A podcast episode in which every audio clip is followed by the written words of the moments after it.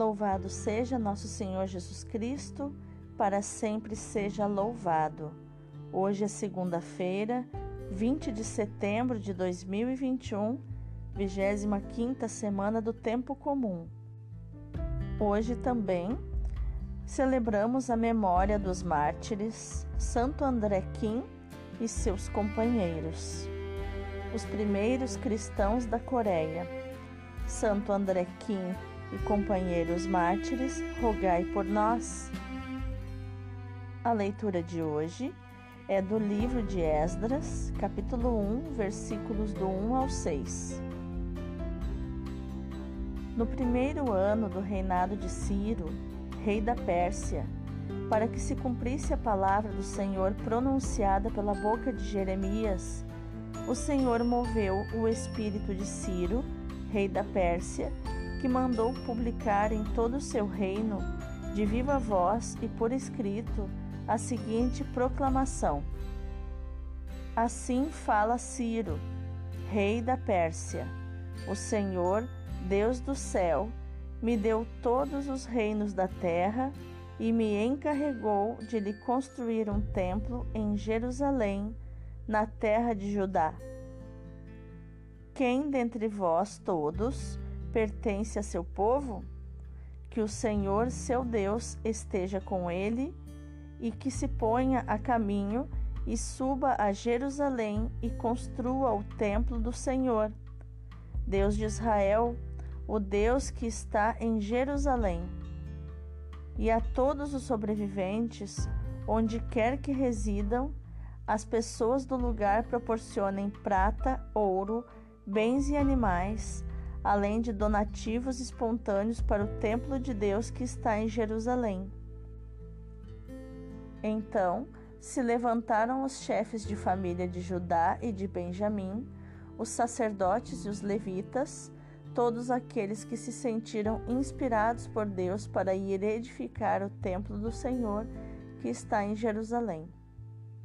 E todos os seus vizinhos lhes trouxeram toda espécie de ajuda em prata, ouro, bens, animais e objetos preciosos, sem falar em todas as doações espontâneas. Palavra do Senhor, graças a Deus. O responsório de hoje é o Salmo 125, 126, versículos do 1 ao 6. Maravilhas fez conosco o Senhor quando o Senhor reconduziu nossos cativos, parecíamos sonhar. Encheu-se de sorriso nossa boca, nossos lábios de canções. Entre os gentios se dizia: Maravilhas fez com eles o Senhor.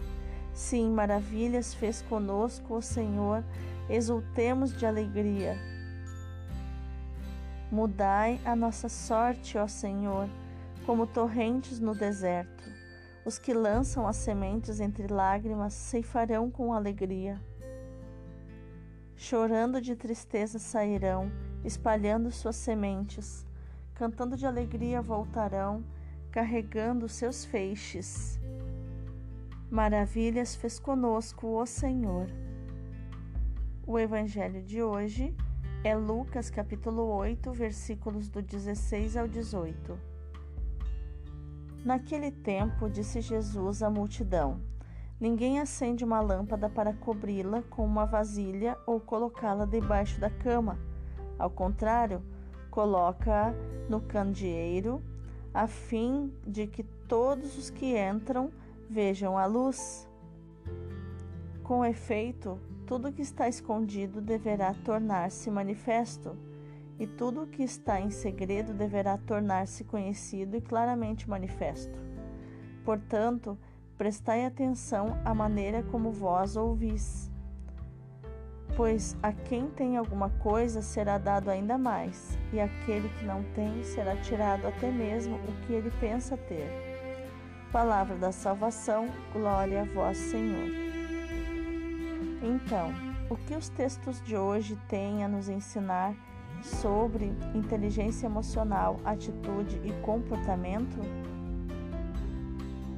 A leitura nos mostra que, ao contrário dos assírios e dos babilônios, que eram muito cruéis com o povo na, nas vezes que os prendiam, né? os persas foram muito mais humanos com os israelitas, permitindo inclusive o regresso dos israelitas aos seus respectivos países. O livro de Esdras, escrito por volta do ano 300 a.C., narra o regresso à pátria dos judeus exilados na Babilônia depois do Édito de Ciro em 538 a.C. e a reconstrução civil e religiosa da comunidade. E para entendermos melhor como isso aconteceu, precisamos ir lá no livro de Neemias e conhecer quem foi este copeiro do rei que ficou muito incomodado com a situação que o seu país vivia. Neemias, ele é para nós um exemplo muito importante de mudança ele é um homem simples, um escravo, e que se tornou copeiro do rei. E por isso, todo copeiro do rei, por estar sempre com o rei, acaba ficando íntimo, claro, com certo, uma certa distância, uma certa limitação, mas o rei acaba conhecendo o olhar, né? conhecendo é, quando está triste, quando está contente, quando está focado no trabalho. O, o rei consegue perceber, como consegue perceber de uma pessoa íntima, é, o que se passa no coração dessa pessoa. E ele percebeu no rosto de Neemias muita tristeza. Tristeza essa que era um risco para Neemias, porque um copeiro tinha que estar sempre bem, sempre alegre, porque ele servia o rei. Mas Neemias se sentia tão à vontade com o rei que não conseguiu disfarçar a sua tristeza. E o rei então perguntou o que, que estava acontecendo com ele. E ele falou o quanto ele estava incomodado, porque Jerusalém estava toda destruída.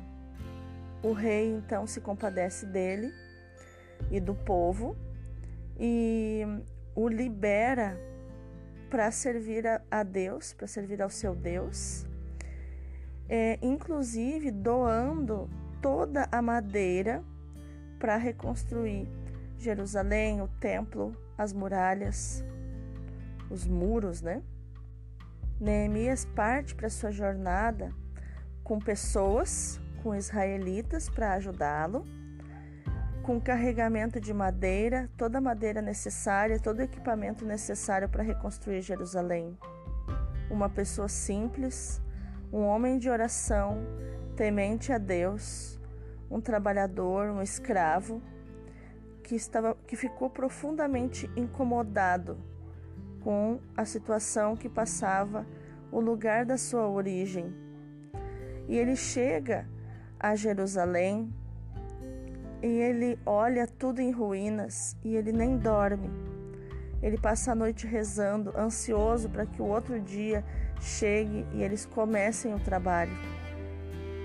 E só depois que o templo é reconstruído e inaugurado, o Senhor é adorado de novo em Jerusalém. Daí, anos depois, outro grupo volta a Jerusalém, dirigido então por Esdras, que é um estudioso da lei de Deus. Esdras então ajuda o povo a reorganizar a vida religiosa e social para que as tradições espirituais de Israel sejam conservadas e não sejam desvirtuadas. Então, vemos em Neemias e Esdras dois protagonistas da sua vida, duas pessoas de atitude que fizeram e não esperaram pelos outros, que seguiram o faça você e não espere pelos outros. Eles receberam então a permissão do rei, que significava na época permissão de Deus para reconstruir a sua terra, a sua origem, honrando a sua origem. E essa restauração, ela evidencia os pilares da vida dos judeus do, no pós-exílio, né? Que é a lei, o sacerdócio e o templo, que são os sinais da presença divina e garantia de esperança de um futuro. O decreto de Ciro, ele não é apenas fruto da sua posição política. Ele é cumprimento da palavra do Senhor pronunciada por Jeremias. E o entusiasmo também do povo de regressar a Jerusalém é, não é simplesmente saudade da sua terra ou algum interesse. Não. É Deus que move os seus corações para irem reconstruir o templo do Senhor.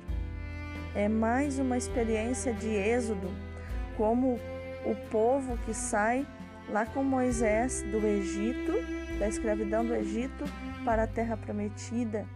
Aqui o povo sai do exílio e volta para sua terra prometida. E essa experiência de êxodo é o centro da confissão de fé de Israel. O regresso da Babilônia, ele é visto como um novo êxodo, uma nova libertação. A reconstrução do templo também é uma prefiguração onde lemos a profecia da morte e da ressurreição de Cristo, o templo destruído que ressurge. A ressurreição de Cristo é a verdadeira reconstrução do templo, de que também nós fazemos parte. E no Édito de Ciro, ele tem um detalhe que, às vezes pode passar despercebido. O novo templo de Jerusalém é reconstruído pelos judeus, mas também os pagãos são chamados a colaborar.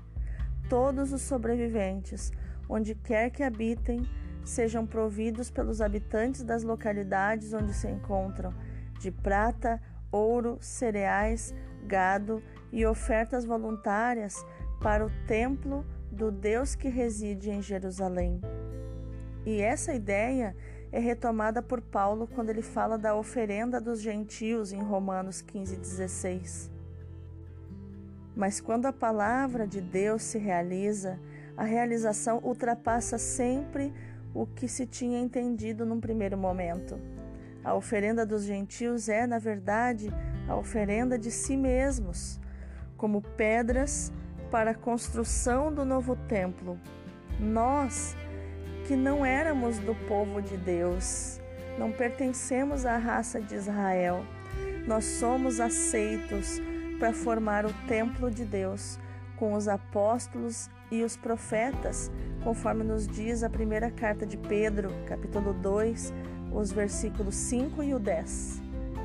Nós reconhecemos nesta página a nossa própria história, o privilégio que temos de participar na construção do templo de Deus não só com ofertas materiais, mas com a oferta da nossa pessoa, unida à oferta do Senhor Jesus na cruz. O salmo nos fala isso, né? Essa alegria de quando os israelitas saíram da Babilônia e voltaram para Jerusalém para reconstruir a sua terra. A alegria parecia que eles estavam sonhando. Quantas vezes na sua vida aconteceu aquele milagre que você tanto estava esperando e você, cheio de alegria, agiu e sentiu como esses israelitas? Parece que a gente está sonhando, não é verdade? É, tudo, tudo é lindo, tudo é maravilhoso, se abre um novo entendimento, uma nova perspectiva. Sempre quando nós honramos as nossas raízes, nós vemos como somos pequenos diante dos nossos antepassados e diante da sua história, que eles sofreram para chegar até nós, para trazer a vida até nós, até mim, até você. E nós então trabalhamos para honrar essas origens. Acontecem coisas maravilhosas que a gente pensa assim: meu Deus, parece que eu estou sonhando. Quando nós honramos os nossos antepassados, pela misericórdia de Deus, debaixo da mão de Deus, se abre um futuro para nós. Nós conseguimos enxergar o futuro que nos espera, porque não estamos mais presos às mágoas e ressentimentos do passado, exigindo ou, ou imaginando que os nossos antepassados têm dívidas contra nós, os nossos pais nos devem amor, carinho, ai, não, não nos olharam, não, não fizeram isso ou aquilo. Não, quando nós olhamos para eles e dizemos: o, o, o amor que eu recebi de vocês foi suficiente e hoje eu estou aqui, agora não mais virado para o passado, mas agora eu viro para o futuro e recebo esse futuro que Deus tem para mim. Aí eu consigo enxergar para frente e eu me torno luz, como Jesus diz no Evangelho de hoje, onde Lucas é, inclui três pequenas unidades que são o tema da palavra de Deus hoje. A primeira é não esconder a luz debaixo da cama, por medo de expor a própria luz. A palavra, ela é pública e visível. Não podemos escondê-la nem fazê-la morrer. O segundo item é não deixar em segredo a palavra de Deus. A palavra de Deus não é só para alguns privilegiados. Ela é para todos, por causa da sua natureza missionária. E o terceiro item é prestar atenção em como você escuta a palavra de Deus. Por quê? Porque existe quem escuta, mas também existe quem escuta mal. E Jesus acrescenta um detalhe aqui, que é a expressão: porque aquele que tiver, ser-lhe-á dado, mas aquele que não tiver, ser-lhe-á tirado mesmo o que julga possuir. E o que significa esse porquê? O que, que condiciona o crescimento ou a perda da palavra?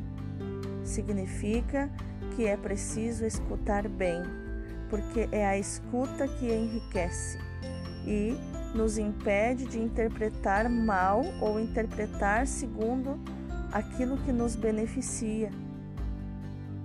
Quem não escuta ou escuta mal empobrece não só não cresce, mas também perde o que julga possuir. A escuta da palavra é o caminho necessário para crescer na fé. Se falta a escuta, a fé definha e morre. Quem não senta para escutar, para aprender, não pode ficar de pé para ensinar. Paulo, nas suas cartas, disse: a fé entra pelo ouvido, pela escuta. Para entrarmos em comunhão com Deus, para acolhermos o seu projeto de amor sobre nós, há uma condição: escutar a sua palavra. É a palavra do Senhor que nos permite enfrentar as condições difíceis e empreender novos caminhos. Não foi a saudade ou os interesses que moveram os exilados para voltar e reconstruir Jerusalém. Não. Foi a palavra do Senhor que os moveu. Tudo começa por uma boa escuta da palavra de Deus e pela obediência a essa palavra. O Senhor e a sua palavra são causa digna a qual dedicar tudo o que somos. Pois aquele que tem, ser-lhe-á dado e terá em abundância mas aquele que não tem, mesmo o que tem, lhe será tirado. Isso está em Mateus 13, 12. Se escutarmos a palavra de modo adequado, a escuta integral, constante e obediente, aderente à existência, nós experimentamos a luz do Evangelho e nos tornamos testemunhas eficazes. Escutar a palavra em profundidade é o segredo para ser luz. Acolhê-la com todo o coração, não só com os ouvidos e com a mente, mas também com a emoção. Porque só entendemos verdadeiramente uma realidade e curamos realmente a nossa alma quando sentimos. Quando ouvimos a palavra de Deus é, com a nossa mente, é como se nos apresentássemos um projeto. Ó, oh, está aqui o projeto, é isso que precisa estar no nosso coração. E aí a mente autoriza. Ah, então tá.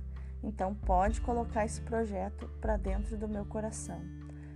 E esse projeto só se torna realidade quando eu me permito sentir sentir a palavra de Deus no meu coração. Senhor, torna-nos atentos à tua palavra, para que ela suscite em nós o desejo de retomarmos o caminho contigo, o teu caminho, Senhor, abandonando o exílio das nossas ilusórias seguranças. Ajuda-nos, Senhor, a redescobrir a alegria de reconstruir o teu povo, o esforço nem sempre fácil, mas fecundo, de ser igreja. Faz-nos sentir com o nosso coração o poder da tua palavra, a, a sua parresia. Me torna, Senhor, apaixonado pela tua palavra, para que eu possa dizer, assim como em Sabedoria 16, 12 que não foi uma erva ou uma pomada que os curou, mas foi a tua palavra, Senhor, a palavra que cura todos, que cura tudo. Para que essa palavra seja curativa dentro de mim, dentro do meu emocional, do meu físico e do meu espiritual, Senhor.